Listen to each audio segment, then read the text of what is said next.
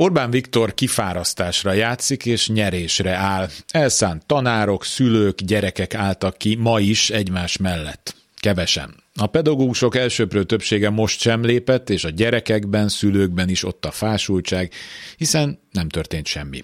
Ülünk pont tegnap a lányom gimnáziumában a szülői értekezleten. Osztályfőnökük ma legálisan sztrájkolt, korábban viszont engedetlenkedett, ezért bármikor kirúghatják. Az új taktika a hatalom részéről az, hogy nem 15 napon belül, hanem lebegtetik. Lehet évvégén, lehet soha.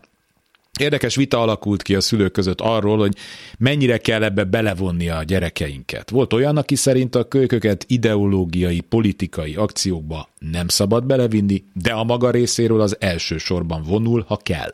Mások szerint ez a generáció most tanulhatja meg, hogy mi is lenne a demokrácia, jogállam, hogy kell kiállni magunkért, és akkor majd 10-15 év múlva ők már más országot csinálhatnak, ha maradnak.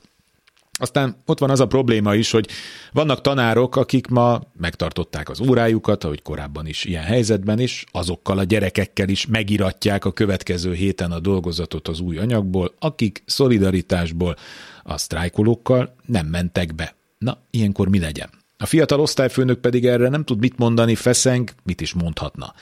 Pár nap múlva elmegy az iskolából az a matek tanár, aki a lányom szerint két felkészítő órán többet tanított neki, mint bárki valaha.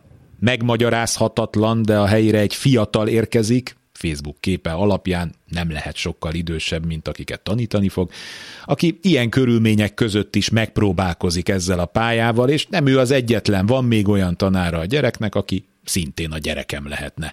Nem tudom, mennyi időt adnak maguknak, nekünk, ennek az egész torz rendszernek. Valószínűleg már nem annyit, mint az őket megelőző pedagógus generációk, és utánuk még kevesebben jönnek. Az utolsó lassan lekapcsolja a villanyt. Kárpát Iván vagyok, ez az Esti Gyors, a hírek után kezdünk.